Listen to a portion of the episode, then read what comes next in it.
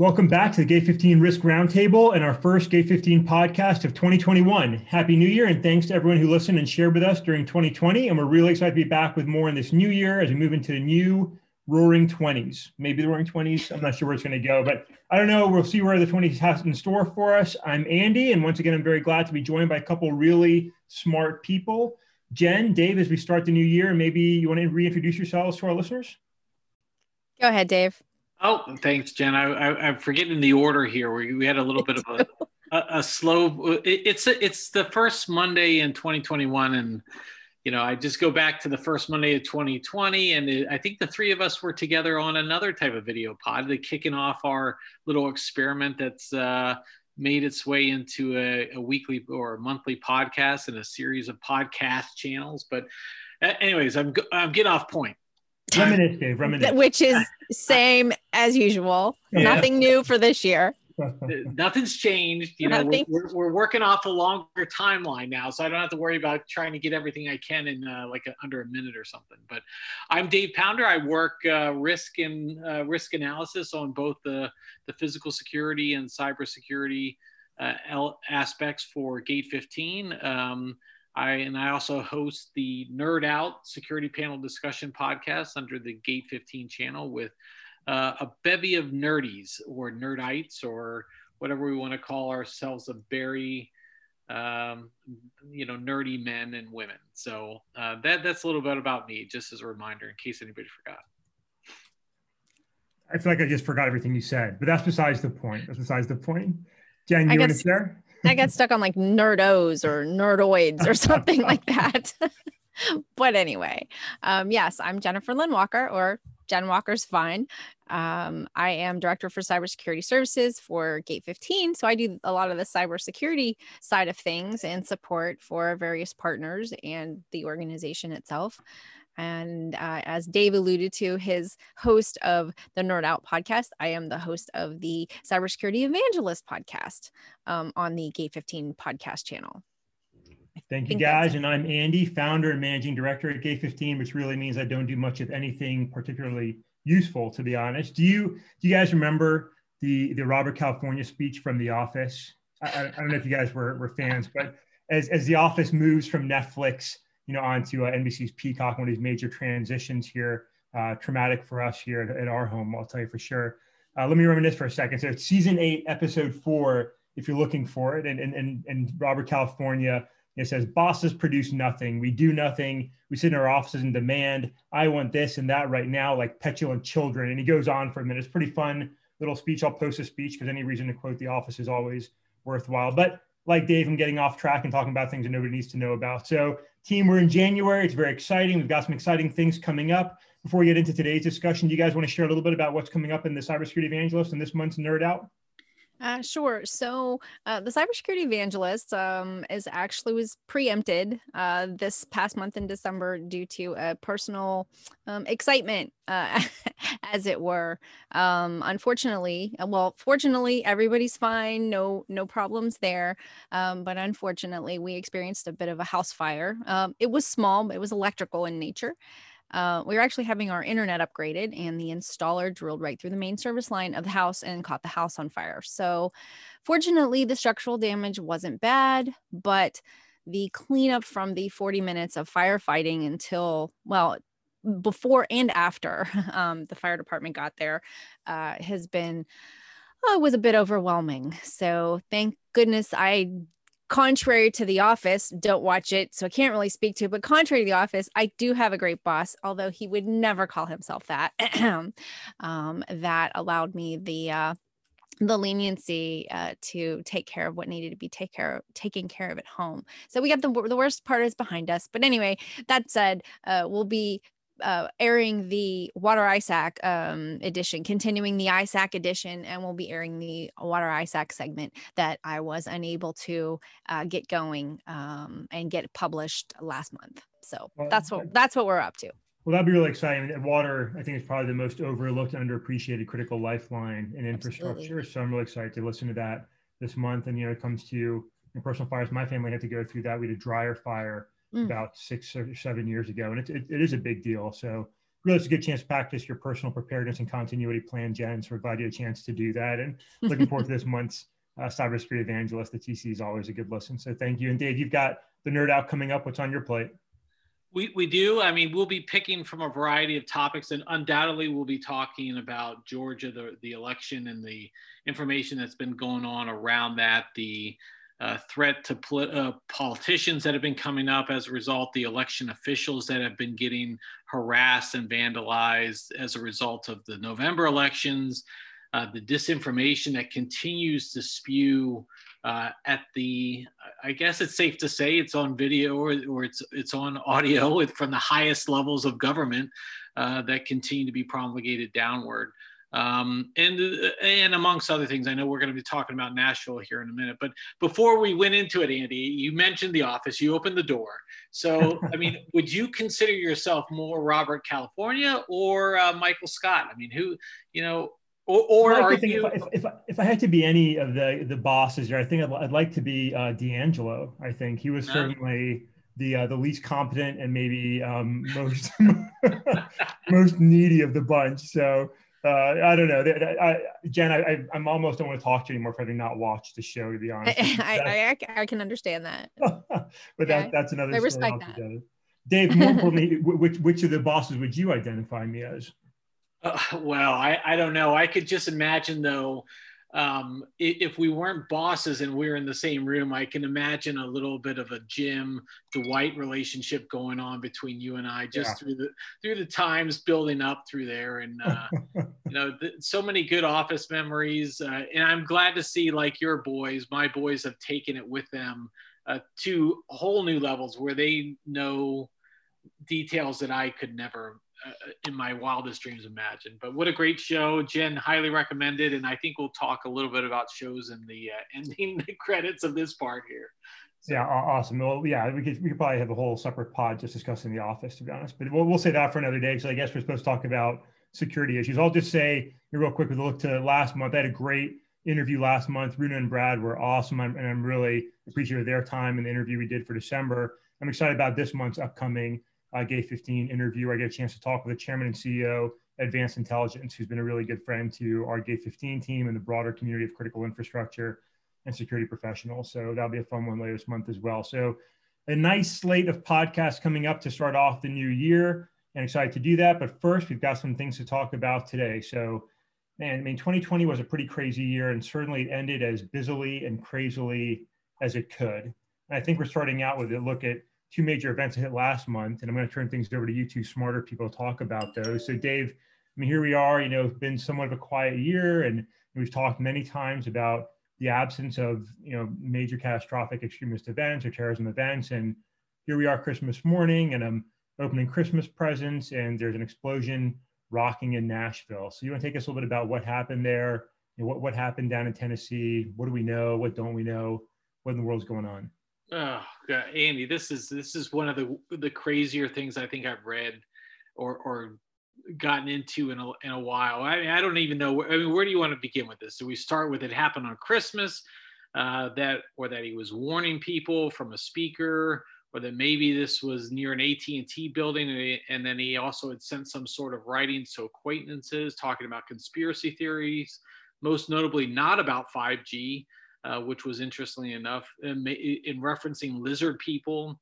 I'm kind of confused about where to start, but ultimately, well, I'm concerned about a couple things, but I'll talk about those in the end. But, you know, as we're all celebrating or as those who celebrate Christmas on the 25th, we're in the midst of their morning routines. I mean, if you're referencing anywhere on the news or across social media, you're seeing about Nashville pop up and early in the mornings, an RV, you know, laden with explosives blew up in downtown Nashville. And if you just look at that, you're like, oh, wow, this is a pretty serious event. And of course, it is a serious event. And nothing I say after this point is going to minimize that part. But as you start reading more into it and you start peeling back some of the details, you hear that, you know, he was warning people to back away and evacuate the area. for at least 15 minutes. Police were able to get to several of the buildings and evacuate residents or tenants there, which did ultimately save lives, which was a great thing.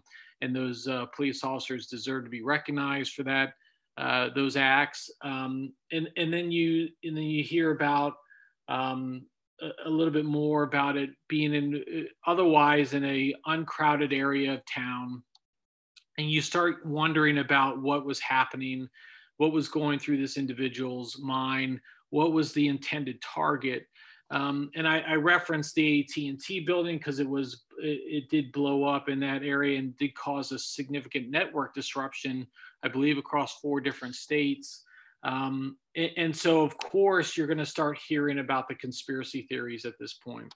You know, who did this individual belong to? Where did it? What was his motivations? What was his intended target? Why ultimately did he do this? And unfortunately, we don't have a lot of details. I mean, what came out over the weekend was that the individual sent, envelopes or packages to acquaintances. It could be as up to 10 different individuals around the country, and give some indication about what might be going on. And I referenced it, but I mean, he did talk about conspiracy theories about 9/11 and the moon landings and the similarities between those two areas. He did talk about an incident that occurred in his life that was very vague in descriptions that seemed to indicate some sort of alien involvement. And again, I'm not snickering. I'm not downplaying any of this, because these are all serious things that happen to individuals. But he also talked about how, there's lizards people. And I think of a TV show years ago, I think it was V or something, where the individuals disguised themselves as lizards, aliens, came down to earth and were disguised as humans and lived among us for years. And they were ultimately going to come and take it, enslave the earth. And so all those things happening, it brings up a lot of questions still. And unfortunately, what we're seeing right now and what we continue to see in these type of events, in the absence of information, that void is going to be filled. And, I'm concerned about, regardless of what the truth is, it's going to be distorted and manipulated, taken out of context, and there's going to be people who try to emulate or deities or make this individual a deity, and use what happened as some sort of inspiration for their own types of plans or attacks. And so I'm concerned about how people are going to use that. And so that's kind of where I'm kind of at right now regarding Nashville. It's great nobody was hurt. I immediately, I'm sorry, I stopped and then I was going to start again. But it's great nobody was hurt. And from a domestic terrorism and the international terrorism front, I think we can pretty much rule that out, because if you're going to carry out these type of attacks, you want to, one, gain press coverage, which of course they did, but you also want to inflict a lot of damage on individuals and facilities. And while buildings were damaged and there are several properties that are going to be beyond repair and may have to close, I don't think he was trying to take out small businesses. I mean, and individually wise, he warned people to stay away. So I think from that area, we can rule it out. I'm just concerned about what's going to happen next. I appreciate all that, Dave. You did a lot of interesting things there. By the way, great reference to V, which was a fantastic show and series. I thought you were going to go with the Sleestack reference and Land of the Law. Either way, equally good. I did too. I so did. And I was like, oh, I didn't see that one then. That was Saturday morning serial time for me. But a few things popped out as you're going through all that. One, I think as more information is coming out, once again, it goes back to something that you've written about a lot, which is a hostile events attack cycle. And I think we're starting to see more and more of some of that preparedness action and the things that he was doing to build up and prepare for this attack. That I think, in the coming days and weeks, and as we get more information, will further validate that whole idea of the hostile events attack cycle and that deliberate process that almost every single attacker goes through. that was one thing that stood out to me. And, you know, welcome to coming on all of these really, but another one that really stood out to me is something that we talk about a lot at Gate 15, which is blended threats. And a lot of times you talk about blended threats, you know, being an attack that comes from one domain, having crossover effects into other domains as a cyber attack impacting physical infrastructure, right? And that's certainly a huge and real concern, but this is an interesting one in that, you know, the adversary here conducted a physical attack that caused notable network outages across a broad area you described. And so seeing that, you know, physical to cyber impact and how, you know, we have to think about these things and those interdependencies and cascading effects when we think about, you know, really building resilience. You know, something that really stood out to me, unfortunately, was, you know, manageable in this situation. And, you know, being Christmas Day and in that holiday period, maybe not as impactful as it might have been, you know, during another time of the year. But that was really interesting. And to one other point that you raised, you know, the recording and clearing out potential people and alerting, you know, first responders to help them clear out. Very interesting, kind of bizarre, but, you know, something that I've seen come up a couple of times is, you know, was his actual target potentially those responders that were coming in on the back end, you know, and was the actual target, hey, I don't want to hurt civilians, but maybe, you know, police or fire that may be responding to the incident that would have been potentially in the impact area as the explosion went off. So some interesting things we still don't really know the details of, but certainly a lot to think about and see where it goes. Any thoughts on any of those topics from your end, Dave? Well, I mean, the blended threat really is, and I'm glad you brought that up because, you know, it typically gets overlooked or over, you think about just one side of it, but it really does. I mean, if this was a really coordinated, I mean, I'm going to go to the worst case scenario each time. And if this was a really coordinated activity by, you know, groups or individuals, they very well could have used that to target the network. And then used with the network down, they could address other issues or have a subsequent attack. And I think that's an important element when organizations do their preparedness planning. And I think a theme for us this year should be this culture of preparedness. I will coin it 2021 culture of preparedness or something. But, you know, I think when you do your preparedness planning, you need to think about those second and third order effects of about a physical attack having, you know, cyber impacts or, you know, a cyber attack having physical security impacts and all that other stuff. So I'm glad you brought that up. I think it's a really important consideration. And a lot of people, there was a lot of significant disruption from it. So yeah, I'm glad you pulled that in. I think I'm pretty smart. So occasionally, I mean, from time to time, I'll give you, you can pull one out, you know. Jen, anything you want to add looking at this from, you know, from your perspective and there were, you know, network effects, anything that stood out to you? Any thoughts you want to share about the Nashville incident?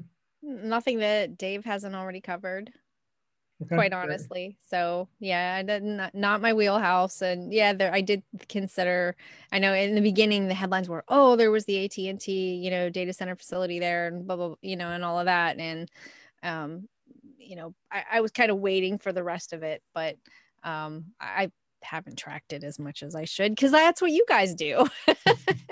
Well, I think there's still a lot more to find out. I think there's a lot more for us to dig into. You know, Dave's point of sort of that you're really looking at this year as a culture of preparedness and building that up.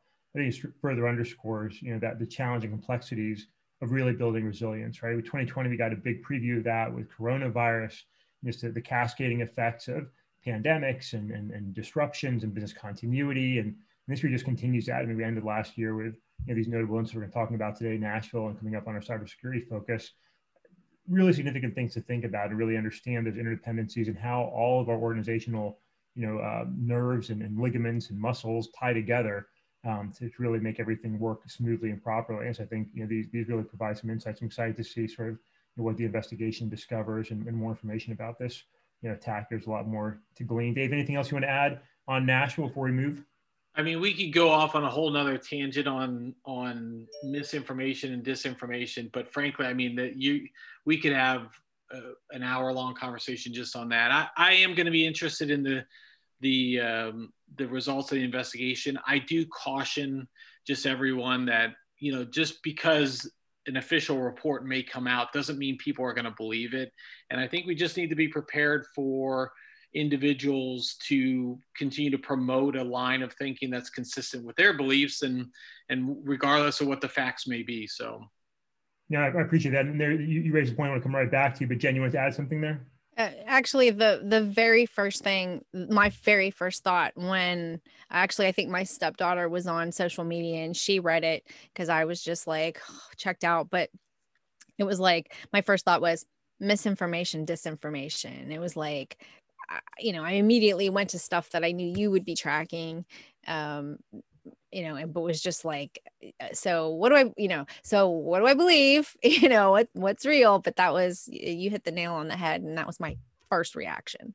Yeah, and it's a really good point. I mean, as we're recording this today, we've got, you know, significant elections coming up in Georgia this week. We've got the presidential inauguration scheduled here for a few weeks out, and we've got the president's, you know, recently released phone call with Georgia's Secretary of State, if I recall properly, and just that whole idea of misinformation, disinformation, how almost immediately as this incident unfolded on Christmas Day, you know, information started coming out on social media and elsewhere about, you know, the target was election machines and— Right. I forgot about the election machines. Yeah. So, I mean, how rapidly disinformation, misinformation can spread, and how, you know, for some that want to hold on to some of those beliefs when they come out, nothing's going to dissuade those beliefs and suspicions, right? And any official report just sort of further emphasizes the fact that there's a deliberate plot to hide the suspected, you know, incident, right? The destruction of voting records and voting machines. So it is a real challenge, and it's complex. And one thing I just want to do before we move off this topic, one of the communities we work closely with is a community of faith, through the faith-based information sharing analysis organization. I just want to commend a couple heroes that, you know, as I was sort of grudgingly diving into this on Christmas Day, there are a few champions who really jumped in and were sharing information quickly, trying to figure out what's going on. Was there a further threat? And that was great to see that kind of collaboration going on, even, you know, on a holiday where folks really want to step up and try to understand, you know, what was happening to our community. Is there something that you're concerned about here? Is it an attack against faith? What's going on?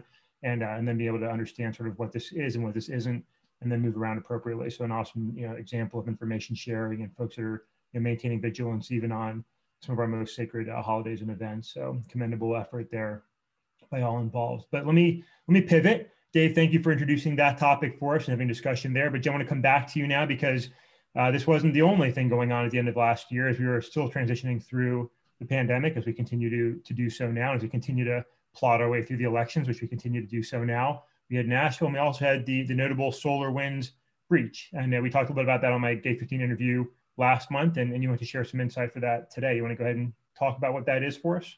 You probably covered way more than I will. It actually happened as I was in the throes of fire cleanup, but yeah, on the heels, about mid-December, on the heels of its own compromise, the global cybersecurity firm FireEye had discovered and disclosed a very serious compromise on a third-party software service provider, as Andy stated, SolarWinds. They found this as part of their own investigation, but it turns out to be an extremely sophisticated, what they call advanced persistent threat, APT, if you know the nomenclature, attack on a supply chain entity, which makes it more of a systemic threat and risk to so many organizations. SolarWinds, their Orion product. I used SolarWinds back in the early days of my technology career, implemented it at the county that I worked at. So I'm familiar with it. Not in many years. I haven't been there in many, many years, but so I was familiar with the product itself. So it was interesting, you know, from that note.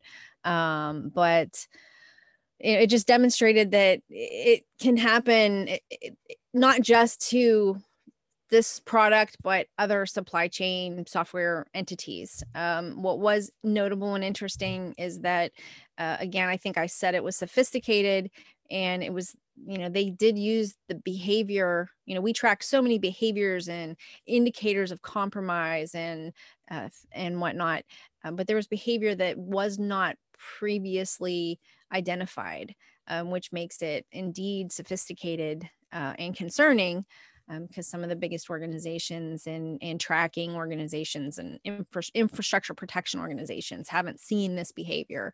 The sky's not falling, because sometimes you get those you know, cyber stories that, oh my gosh, and they take over the headlines, and, you know, some people act like the sky is falling. The sky's not falling, but in this case, the ceiling is, the clouds, the ceiling is pretty low. And it's a very serious situation that we'll be looking at. There's still details to be identified. And the investigation is ongoing and will likely be for some time. Fortunately, we have partners in CISA, as well as some, SolarWinds and FireEye and some of the other companies that are being as forthcoming as they can, instead of, holding all the details close to the vest. So I'm sure there's details that are being held close to the vest for obvious reasons, but there's a lot of information out there, and organizations are encouraged. If you are an organization impacted by SolarWinds, Orion specifically, you need to have looked at this 2 weeks ago and keep looking, keep checking the indicators and the behaviors, and keep looking for this activity. If you're an organization that uses a similar product, you need to still take those guidelines and those things to look for and seek them, those indicators and behaviors out for your own similar products. So that's kind of what I have for that. As far as details, I'm going to throw it back to you guys. No, thanks, Jen. Thanks for seeing that up. We won't dive into too many of the details. There's been something, almost every day about SolarWinds. If you subscribe to our Gate 15 Sun in the cyber threat section, we've had, I would say probably 2 to 5 to 6 to 10, items in there every day, whether it's SolarWinds update or something related to the investigations as we're trying to wrap our heads around this. Dave, anything you want to add about sort of how you're looking at this, or anything notable from the SolarWinds, compromise that you've picked up on? I mean, I'm not going to add anything more technical. But I do want to just reinforce what Jen was saying there is, these things are going to happen. We're going to have these type of incidents. There are vulnerabilities that exist out there in products and services that have gone overlooked for one reason or the other. They may not have been known at the time when they were evaluated or assessed, but it's going to happen. And I think the important thing in what we saw here was the quickness in the response by the organizations involved that said, hey, this is what you need to do right now. If you follow these instructions, you're going to be okay for now. This doesn't, obviously we got to keep working through this, but let's not lose our mind. Let's take the appropriate steps and let's respond accordingly. It's just, I hate to say it, but these threats are so advanced, and they're always looking for the things that we don't even consider about from as security professionals, even though we want to believe we're doing everything we can, and we are. But these things are going to happen, and I was really pleased with the response from the federal government, from the organizations involved, about just giving some clear guidance on what was happening. There definitely appeared to be a definite collaborative effort going on. So I was happy with that. Yeah, I think a lot of coordination, a lot of public information, a lot of sharing from Microsoft and others. I think a couple things stood out to me. One, mid-month last month, and one much more recently. Right before the Gates interview last month, Runa Sandvik, who's one of my guests, shared a tweet that I just retweeted because I thought it was so good. She wrote on the 18th of December in regards to SolarWinds, I suspect people will soon see FireEye not as the first to be breached, but the ones that uncovered this mess. And I think that just looks, like a smarter and smarter tweet every single day, right? Because really FireEye, initially fell on that grenade and said, hey, we've been compromised here, and really just opened up the reality that a lot of people had been compromised in a really serious way. And just a couple of days ago, in New York Times article, I just shared that link with you guys, by the way, as well. And it led in our Sun today also. And Senator Mark Warner, one of my two senators here in Virginia, who's been a leader in the IT and security area on a number of topics, was quoted as saying, if FireEye had not come forward, I'm not sure we would be fully aware of it to this day in regards to the SolarWinds breach. So just as sort of underscoring the complete blindsidedness of this whole incident. Really, this was not on anybody's radar. Nobody was aware. And then FireEye came forward and shared this. And that's a really big deal, right? It was a bold move to do that the way that they did. And it just showed, the complexity of this attack, if you further understand it. You talked about supply chain risk, Jen, and I made this point last month as well, but I think it's really, worth restating.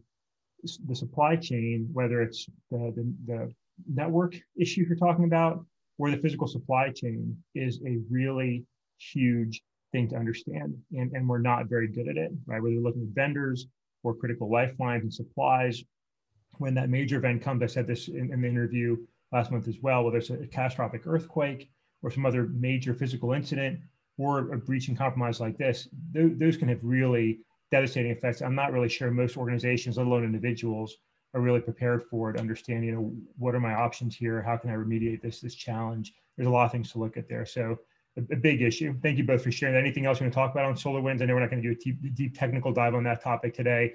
Again, I point anybody that's interested in learning more to the Gate 15 Sun. We're sharing a lot there almost daily at this point still. But anything you guys want to add? No. All good here.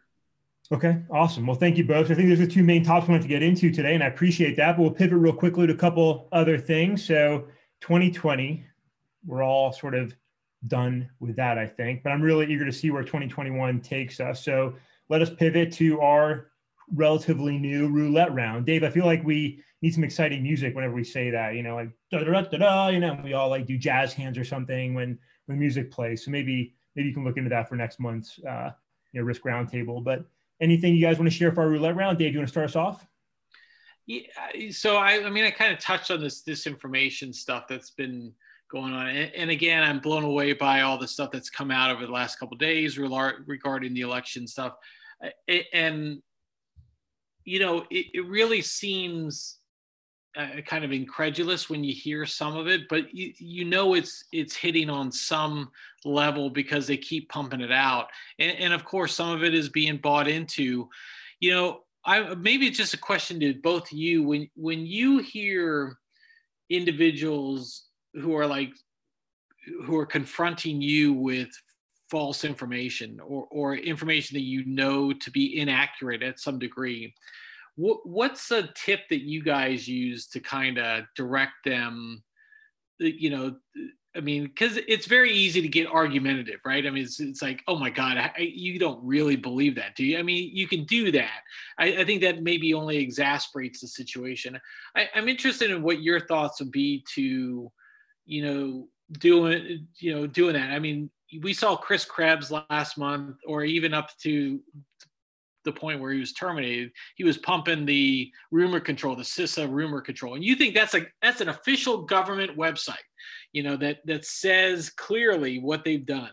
And there were people who dismissed that. I mean, where do we go?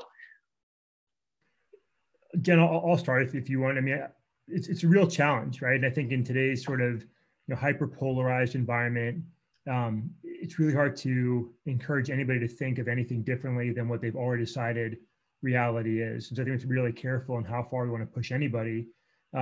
This came up in a real way for me. A lot of us have the, I think we talked about this once before on our Risk Roundtable, the Nextdoor app in our local community, right? And so I shared a couple of things there a while back relating to coronavirus, some CDC information. And I was really sort of surprised by some of the responses and comments, sort of, you know, dismissing the CDC information as, you know, I don't believe any of this, I don't trust any of this, you know, who's really behind this stuff. And I kind of just left alone from it. And then as the vaccines were starting to, you know, gain more CDC awareness and coverage, as we were approving vaccines, starting to roll them out, the CDC's been putting out information on a pretty regular basis about the vaccines. And so I reluctantly posted something else onto Nextdoor saying, hey, I'm not encouraging you to get a vaccine or not, and I'm not telling you to believe the CDC or not, just putting this out there for those who might be interested, and just shared a couple of links I thought were helpful for those that are trying to understand more about the vaccines from, as far as I can, you know, promote a reliable source, right? And even then, somebody quickly jumped on it, and I think the term was, you know, hey, I'm not a test monkey, I'm not going to take any of this stuff. And you know, everybody's entitled to their own opinion, so I just left it alone rather than try to redirect that individual. I feel like I've done my part by trying to share, you know, good information, and then it's on each individual to decide what they think is best information. I think in today's environment, it's hard to really be too confrontational because you don't know how people are going to react, and you don't want to be more divisive and instigate things further, whether it's in real life or on social media. So I thought, hey, I've done my part by putting information out there. And now they'll just make their own decision what to do with that information. But it's a real challenge. You know, how do you point people back to real information, or you consider trustworthy information, if you don't think they're going to believe it regardless? And is it really worth the effort of potential escalation and even in some cases violence. We talk about masking and not masking and things of that nature. So it's a real challenge. Jen, I don't know if you want to add anything, you know, from your end. I mean, I agree. Unfortunately, have some extended family that I just roll my eyes. Yeah, it's hard. It's really difficult and challenging to say anything. I actually have an easier time with people that aren't as close. Normally, I'm not afraid to speak my mind, but and it's not that I'm afraid. It's just you just try to impart maybe a nugget. But I have a part of extended family doesn't want to wear it, is of the non-mask wearing persuasion, and that whole infringes on my rights. And I'm like, well, okay, no shirt, no shoes, no service. I mean, you know what? You're infringing on my right to wear shoes, so I'm not going to wear shoes anymore. I mean, it's just to try to, if I can find a little nugget of something so ludicrous and just kind of, throw it out there for consideration. I've managed to stop a couple of people in their tracks on that one. Like, you'll fight for your right to carry a gun and protect yourself from something that's less likely to happen, even in this day and age, than this, highly communicable virus. But okay, sure. And otherwise, I kind of, as far as pointing people, you hit the nail on the head, pointing people to those reliable sources. They have that confirmation bias already, that it doesn't conform to that. So they're just not going to believe it. Yeah. It's a tough problem. As you were sharing there, you talked about, no shirt, no shoes, no service. I was jumping back in my mind to Jessica Coley and Fast Times at Ridgemont High, no shirt, no shoes, no dice. And sort of their challenging authority by going into a place to eat with deliberately, not the way they're supposed to. And I think we see that in today's environment, as well. People deliberately entering malls, dining facilities, and other places just to be confrontational. And I think as much as we want to sort of sometimes address those things, I think for the average person, the best response is to let professionals handle those situations. There's no need for the average bystander to get involved and confront individuals that are exercising their right to protest, even if it's against the stated rules or safety guidelines of an organization. Let the frontline staff and security professionals handle that appropriately as to mitigate any potential escalation and potential violence that things could certainly spiral into. We've seen that kind of application occur. So certainly a challenge, whether it's friends, family, or others as we're out and about. Dave, did we answer your question adequately? Yeah, I think. I mean, I think it's just it's fascinating because we're taught in going back to like middle school and high school about when you're writing a paper, you have to cite your sources and your sources get evaluated and if you go higher in education to go to college or bachelor's degree, master's degree, doctoral, you always, I mean, that your sources are heavily weighted in your paper. And as analysts here, I think we all three will appreciate that, when we write our documentation, we try to cite everything that we make a statement on and to provide supporting evidence, provide links or references or notations or whatever. I just find it interesting that even in lieu of that, and I guess there's individuals who just question the sources to the point where you get into these arguments where, yeah, it's just a never-ending toilet bowl. So, that's the thing of reality. I mean, I always try and tread lightly here because I'm not trying to, promote or not promote any political belief or system. But I think the reality of where we are today in our environment, I mean, if you look at the election fraud allegations right now, while there might be some things to look at and maybe revisit, the preponderance of information about election fraud has been demonstrated time and again to be, without foundation, not based on any fact whatsoever, but has continued to be supported by high-ranking individuals in our political system, right? And so that's a real challenge when people feel that we can, have serious discussion and debates and argument about unsubstantiated information that permeates in other areas of our lives. So whether we're talking about election results or the pandemic, or security threats, people start to feel that they can take a position without having to provide that basis of information, without having to provide those references. And that creates a very difficult environment because we're going to go off of what I believe, just because I believe it, we can't ever convince each other of anything. We can't really get to any kind of fact. So I'll stop there before I get any further into things. But Jen, you want to wrap up that topic?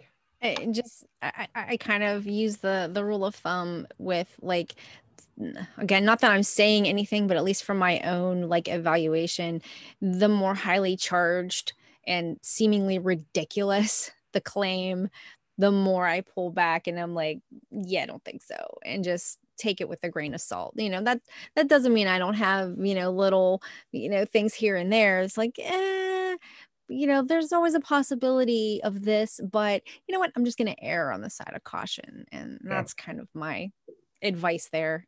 It's great advice. Just to bring this back to something a lot of us can understand. It's like talking to Dave and other Cowboys fans. And they try to explain how good the Cowboys are. Now, you know, it's just not worth the argument sometimes to try and convince them that they're really just a lousy squad. But, you know, you have that debate time and again. Diehard fans stay loyal to that team. And, you know, it's just not worth arguing anymore. So, you know, Dave, continue on that path of misinformation, disinformation, promote your Dallas Cowboys organization, you know, however you need. I can't take responsibility for your actions any longer. You have bad data, Andy. or no data, maybe. So, all right, well, continuing on. Jen, anything you want to share for our roulette round? The SolarWinds thing is important and, very impactful. But don't forget about the other threats, the other cyber threats. You know, don't forget about ransomware. No excuse not to be prepared for ransomware in 2021. So that's what I'm going to leave with. All right, fair enough. So some important topics we've touched on, right? Whether we passed a little bit on the pandemic and we talked about misinformation, disinformation, touched on the election, but it really with the notable events wrapping up the year with Nashville, with SolarWinds, just showing how complex our threat environment is, and you really have to appreciate things from an all hazards perspective, which we try and do here at Gate 15. We like to try and understand those complexities and blended threats and supply chain issues. We try and talk and educate people on. Again, if you're not subscribed to our daily Gate 15 Sun, I encourage folks to do that and just try and get more threat information so you can process that as part of your personal organizational preparedness. But as we move on from threats, guys, it is a new year, very exciting, new year, new opportunities. Any big goals or anything you're excited to do or look at this year? Dave, anything on your radar down there? I have resolved to read more. I will read more books. I used to be a pretty avid reader. I got out of it. I started, you know, like a lot of people started with the streaming services coming on, and I can watch ad nauseum to any show I want, as much as I want to watch it and as often as I want to watch it. I kind of got away from reading some books. So, but over the holidays, I picked up a couple. A book on Chinese espionage, which was a short, it was within my wheelhouse, so a short one, but an evaluation of Chinese espionage cases over the last several years. Excellent, well done analysis. So I really enjoyed that. And then I also, David McCullough, a noted historian, I also picked up one of his books, The American Spirit. It's an interesting book because it, you know, obviously he's written some great books on John Adams. He did the 1776, which I highly recommend to anybody who wants to study about the Revolutionary War and the early years of the country. It was a great book, but he did a collection of his speeches that he's given over the course of maybe 15, 20 years. And fascinating, he's always deep in history, and I enjoy that stuff. So it doesn't mean I'm not going to watch streaming shows. I did binge out on Queen's Gambit. So I highly recommend that. I'm probably late to that party. I'm not a huge Netflix person, but I did knock that one out. So, but I do want to read more. That's my big one for the season. I picked up another espionage book that I have on tap after this one. So. Well, Chinese espionage is certainly a great topic. I could rant and rave about that quite a little bit. And Nicole's an awesome author. I'm looking at the John Adams book on my bookshelf right now, and that was a fantastic read. So those are both really good. In your defense, Dave, and in my defense too, I think we consume a tremendous amount of information every day. I feel like I'm reading many hours a day. And so the idea of picking up something else to read, though I've got a great pile of books piling up, and I've got periodicals that arrive every week. It's a challenge because I'm so fried.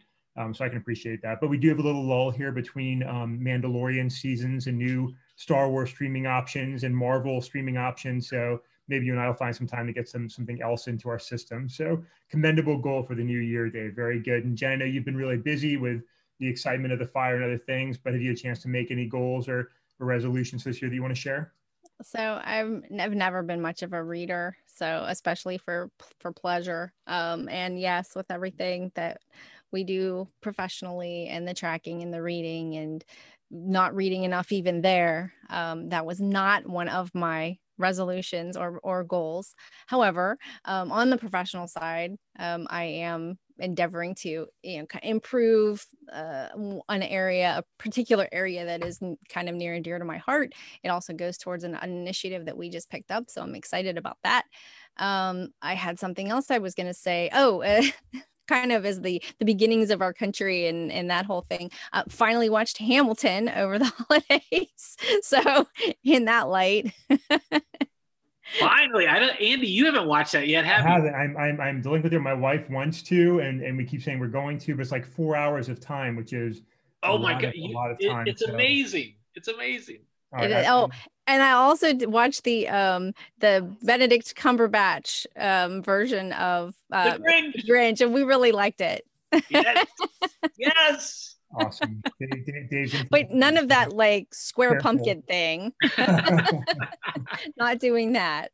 As far as personal, honestly, finish my she shed. Yeah, that's my goal right now.